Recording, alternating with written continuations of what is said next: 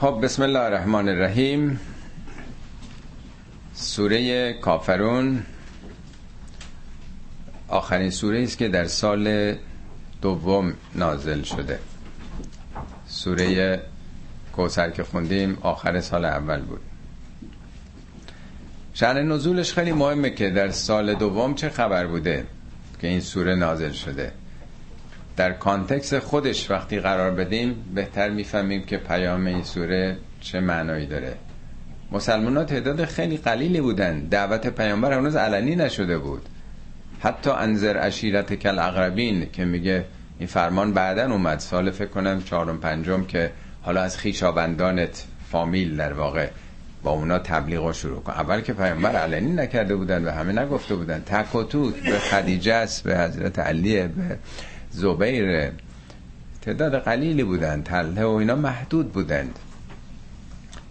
خب خبرم یواش یواش درس کرده بیرون دیگه فهمیدن. ولی کسی جدی هنوز نمی‌گیره. اینا حالا 5 نفرن نفر نفر هستن 15 نفرن مثلا. دعوت علنی نشده یه عده از این اشراف و بزرگان خبردار شدن. حالا آمدن نصیحت می‌کنن پیامبر رو بابا دست بردار طمع وعده هایی هم دادن به پیامبر. این رو نقل کردن تو تاریخ می‌دونی. تو حالا کوتاه بیا. حالا درسته این حرفای تو هم درست قابل توجهه ولی خب نمیشه که با اعتقادات مردم در افتاد. حالا تو هم یه بار برو اونجا دست بکش به این بوت بزرگ تو هم شرکت بکن. درگیر نشو با اینا. یواش یواش به تدریج. یعنی یه نوع مجامله یه نوع در واقع سازشکاری کوتاه آمدن به تدریج.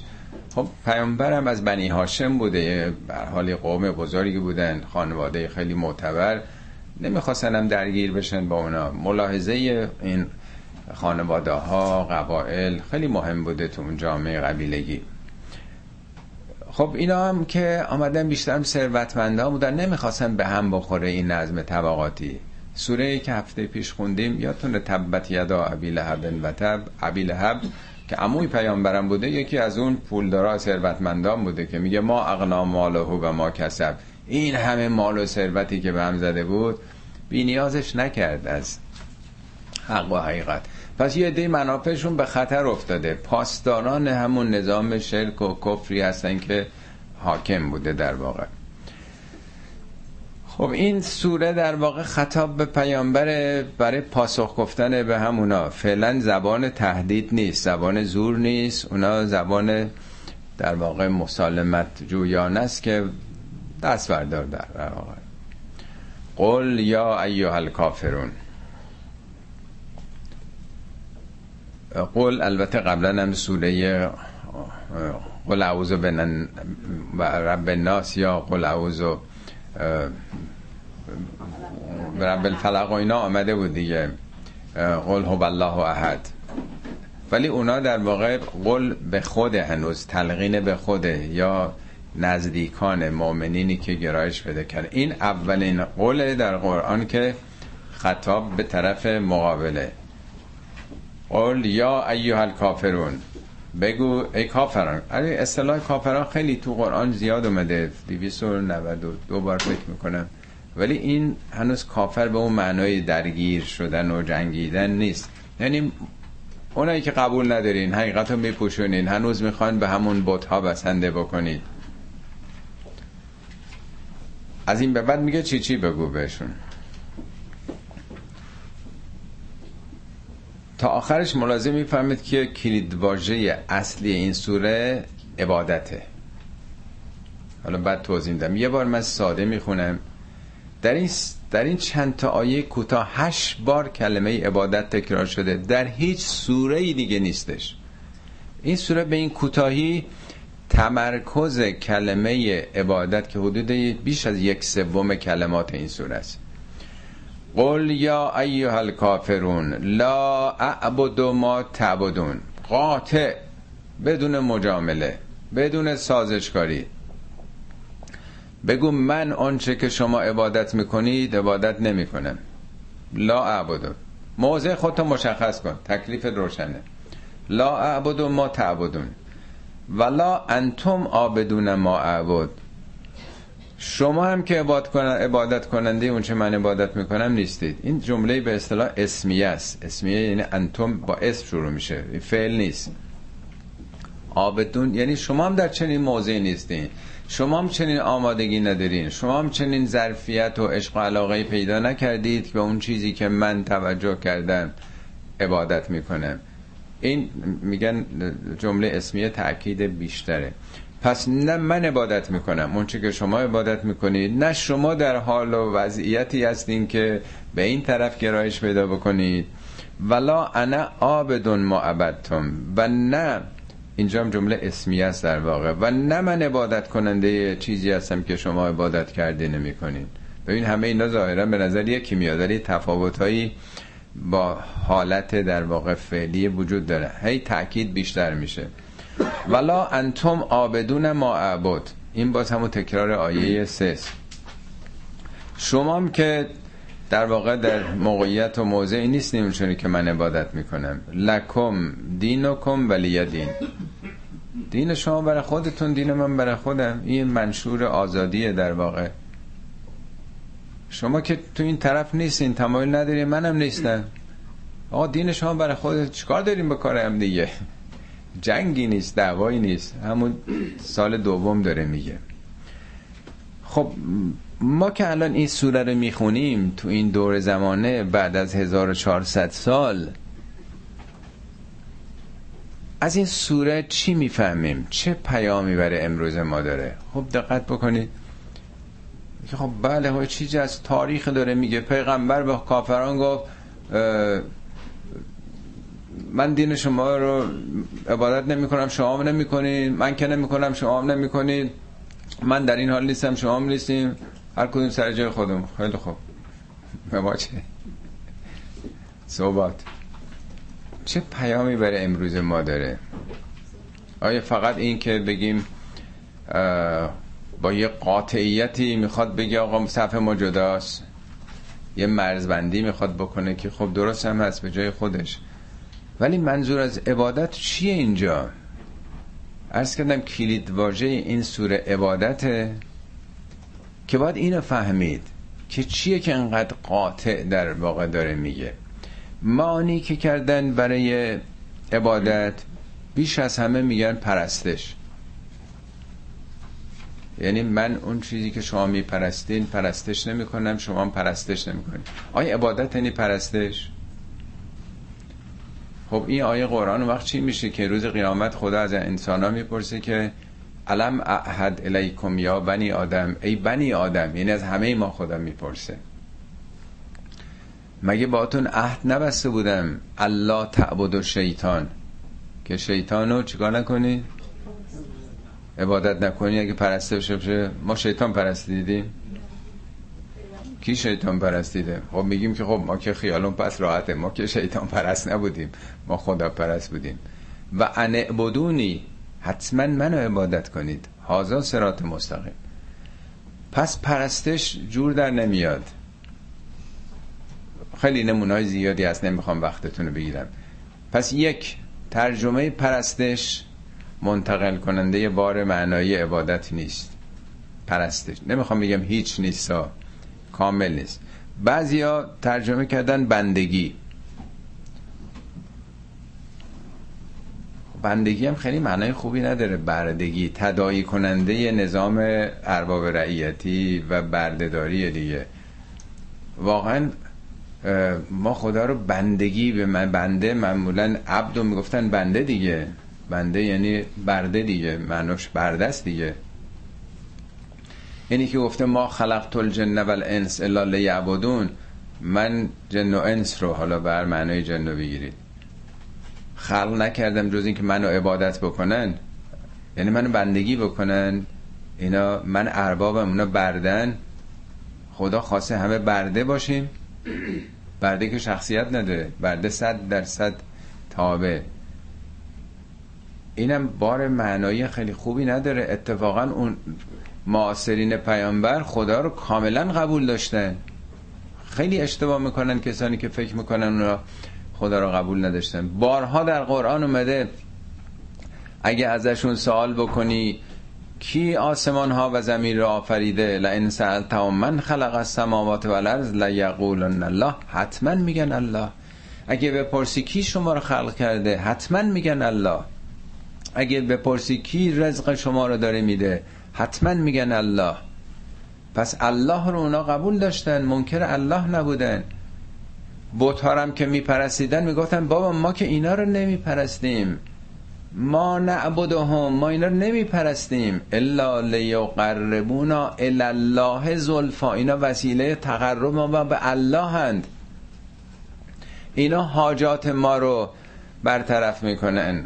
هاولاء شفعاؤنا عند الله اینا شفیعان ما نزد الله هن ما به اینا توسل می‌کنیم.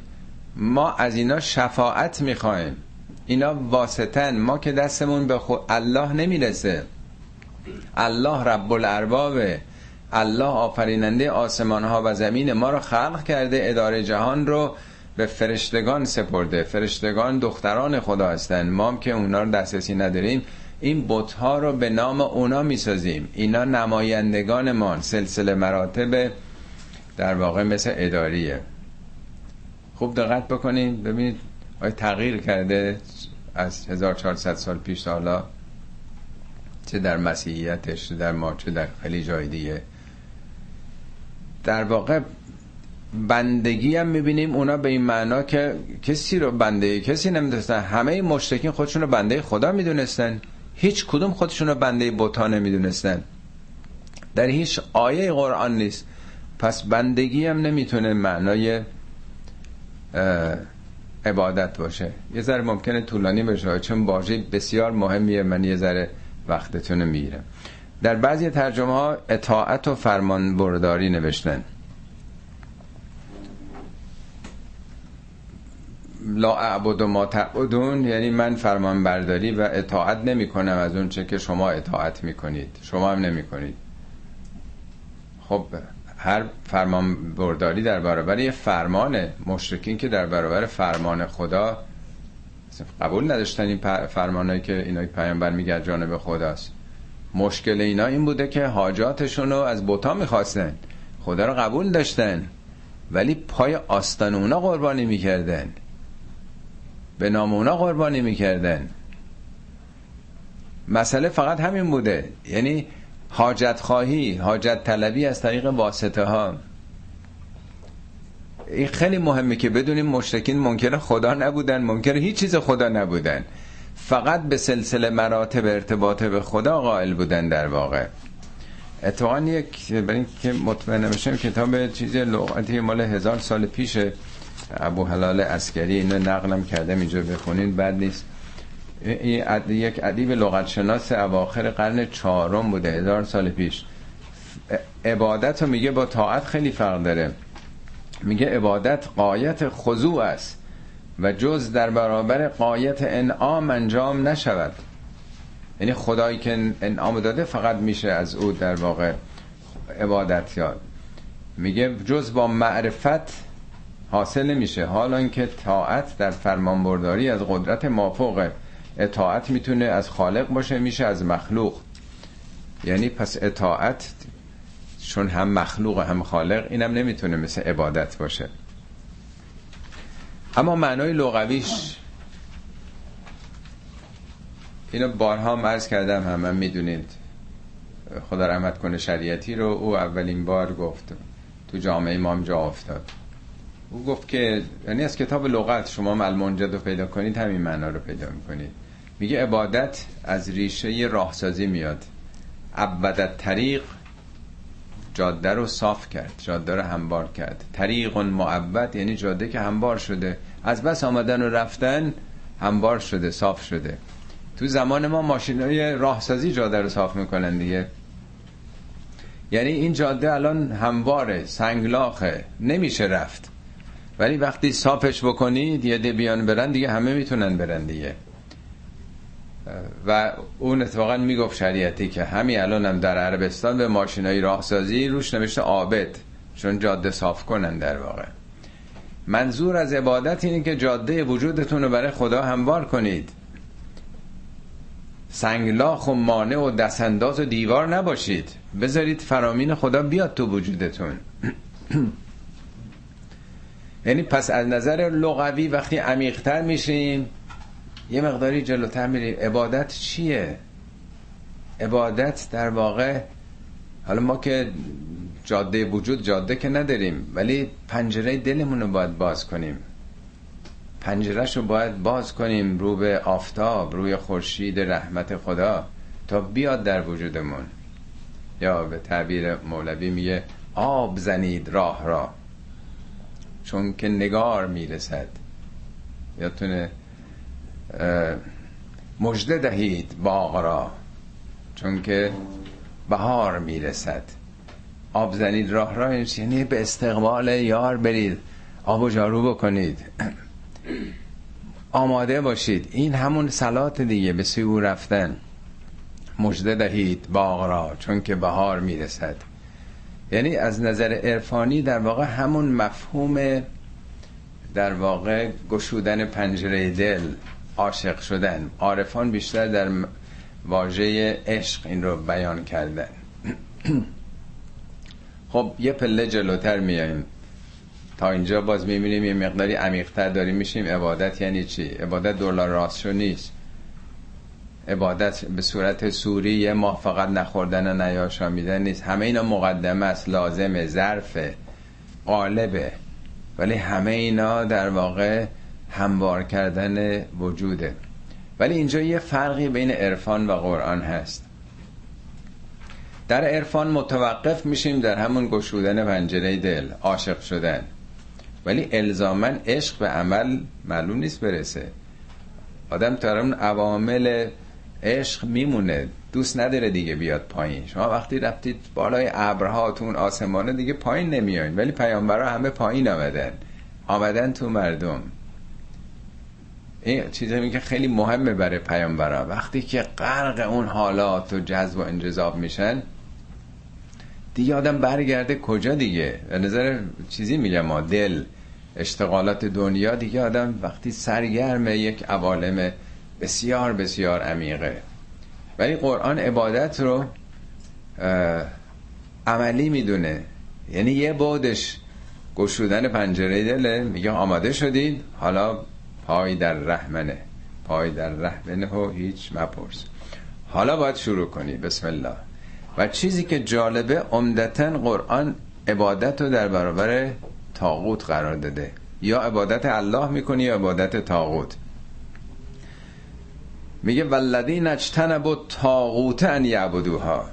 اونایی که اجتناب می‌کنن از تعبد به تاغوت تعبد به تاغوت یعنی چی؟ یعنی تا... کسی میپرسته شیخ و شاه و اینا رو پرستش به اون معنا که نیست. در قرآن اصطلاح عبدت تاغوت عبدت تاغوت یعنی عبد تاغوت ها عبد آقا. نمی‌بینیم. یه دی زوب شدن در وجود بعضی ها حالا یه موقع کسانی عبد استالین بودن. نمی‌گفتن که ما عبد اونیم مخالق ماست. تمام وجودشون استالین بود. کتابیست به نام زیرزمینی خود در زیرزمین خدا. یک زندانی است که در اون دوران در یوگسلاوی زندان بوده. مثلا خاطرات گذشته شو می نویسه بیشتر اینا هم همه چون یه حدود 20 سالی زندان بوده. در دوران مارسیسم کمونیستا که اروپای شرقی رو گرفته بودن. میگه که بیمارستان دامن از این بیمارستان به اون بیمارستان. میگه یه توی بیمارستان بودم دیدم همه پرستارا دارن گریه می‌کنن. نفهمیدم که چیه علتش. بعد فهمیدم گفتم پدر استالین مرده. های های گریه می‌کردن. استالینی که چندین میلیون آدم کشته. ولی میشه برای عده خدا میشه بوت. الان در کره شمالی رهبرشون چه حالتی داره؟ های های گریه می‌کنن برای پدر اینی که فعلا رهبره که مرده هر سال همش. یعنی حتما تصنعی هم نیست یعنی عده براشون خدا میشن اینا. چه فرق می‌کنه که کی رو خدا آدم بکنه؟ پس میگه کسانی که اجتناب می‌کنن که شیخ پرست بشن یا شاه پرست بشن یا هر کسی که قدرت دو دنیا داره و انابو الله برمیگردن به الله. لهم البشرا. خوش به حال اینا. یا در جای میگه ما هر رسولی فرستادیم هدفش غیر از این نبود. لقد بعثنا فی کل امت رسولا. برای چی؟ ان اعبد الله و اجتنبوا الطاغوت. پس عبادت فقط یک چیز گل مولایی و دلخوش باشیم و همین که ما می‌خوایم شعر بخونیم و حافظ بخونیم مولانا بخونیم و همه اینا خوبه لازمه. بسیارم خوبه که آدم از اون قالبای دوگ میاد بیرون وسط نظر پیدا می‌کنه. اینا مقدمه است ولی. مقدمه است که بفهمیم چه خبره و بعد بیایم در واقع در میدان عمل. میگه هر رسولی آمده گفته ان الله و با تاغوت از تاغوت ها باید اجتناب بکنید. اگه خدا پرستی دیگه نمی‌تونی سرخم بکنی. این شعر اقبال و بارها براتون خوندم. میگه آدم آدم از بیبسری بندگی آدم کرد. گوهری داشت ولی نظر قباد و جمع کرد پادشاهان. مگر از خوی غلامی ز سگان پستر است؟ من ندیدم که سگی پیش سگی سرخم کرد. خب پس این این همه عبادت تمام اینا رو داره کلمه عبادت رو میگه. در به اصطلاح دین به اون معنای امروزی که یه ده استفا از دین دادن همین که دیگه معنویت گرایی اسپریچوالیتی در واقع. این در واقع نفی عبادته نفی مبارزه با ظلمه در واقع. یک نوع توقف در اون حالات راحتی در واقع نفسانی در واقع. بارها قرآن از عبادت صحبت می‌کنه اونم خالصشو میگه. این بارها میگه که اصولا کسانی که اخلصو دینهم لله. یعنی هر نوع ناخالصی گرایش به هر کسی که بت میشه تو جامعه. هر انگیزه غیر خدایی میگه اینا عبادت رو در واقع مثل خوره از بین می‌برن. در واقع همه تأکید قرآن راجب اخلاص در دینه و اینی که در واقع عبادت یه نقش عملی داره و اوجش هم در پرهیز و اجتناب نمیگه که حالا تاغوت ستیزی بکنید. وجتن بود تاغوت اجتناب یعنی پهلو گرفتن. یعنی سرسپرده خود باخته قدرت های سیاسی قدرت های نظامی قدرت های فرهنگی علمی نسبت به هیچ چیزی خود باخته نشید. شخصیت خودتون رو داشته باشید. همه معیارها اون ارزش مطلقه در واقع. اون خدایست که باید به او توجه کرد. به حال اینا رو یه مقدار توضیح بیشتر دادم. میترسم بیشتر خسته بشین. در پاورقی این معنای عبادت رو از ابعاد مختلف سعی کردم بشکافم. حالا اگر اینطور شد لکم دینکم بلی دین در واقع اون وقت دین خداست. دینم یعنی همون ایدولوژی یعنی قانون. این اصطلاح در قرآن به قانون اساسی میگه. میگه یوسف وقتی که برادرش رو نگر میداره میگه ما کان دین الملک ان یاخذ اخا ممکن نبود یوسف بتونه بنیامین رو پیش خودش نگر داره در دین ملک. دین ملک همون قانونی بود که زمان فرعون وجود داشته دیگه. پس دین میشه قوانین. حالا لکم دینکم ولی دین یعنی قوانین من نظامات من آین نامه من که مطابق می‌خوام زندگی بکنم نه به معنی فقط نماز و روزه خوندن. من یک کتاب راهنمای عمل دارم. قرآن به من هر کاری رو داره میگه من وظیفم و نقشم چیه؟ کتاب راهنمای عمله. این کتاب راهنمای عمل منه. راهنمای عمل خودتونم. شما برچی می‌خواین عمل بکنین. راهنمای عمل قرآن راجع عبادت خیلی معناش عمیقتر از اون چیزیست که بگیم ما همه عبادت داریم می‌کنیم. نماز می‌خونیم روزه می‌گیریم. خمس زکاتمون هم پس داریم عبادت می‌کنیم. نمی‌خوام بگم این عبادت نیست. اگه خالصانه باشه همه اینا هم عبادته. ولی معنای عبادت در قرآن خیلی عمیقتر از این هست و متاسفانه همطور که از کردم معنای فارسی جامع و مانعی نداریم که این است و جز نیست. فقط مفهومش رو باید بهتر شناخت.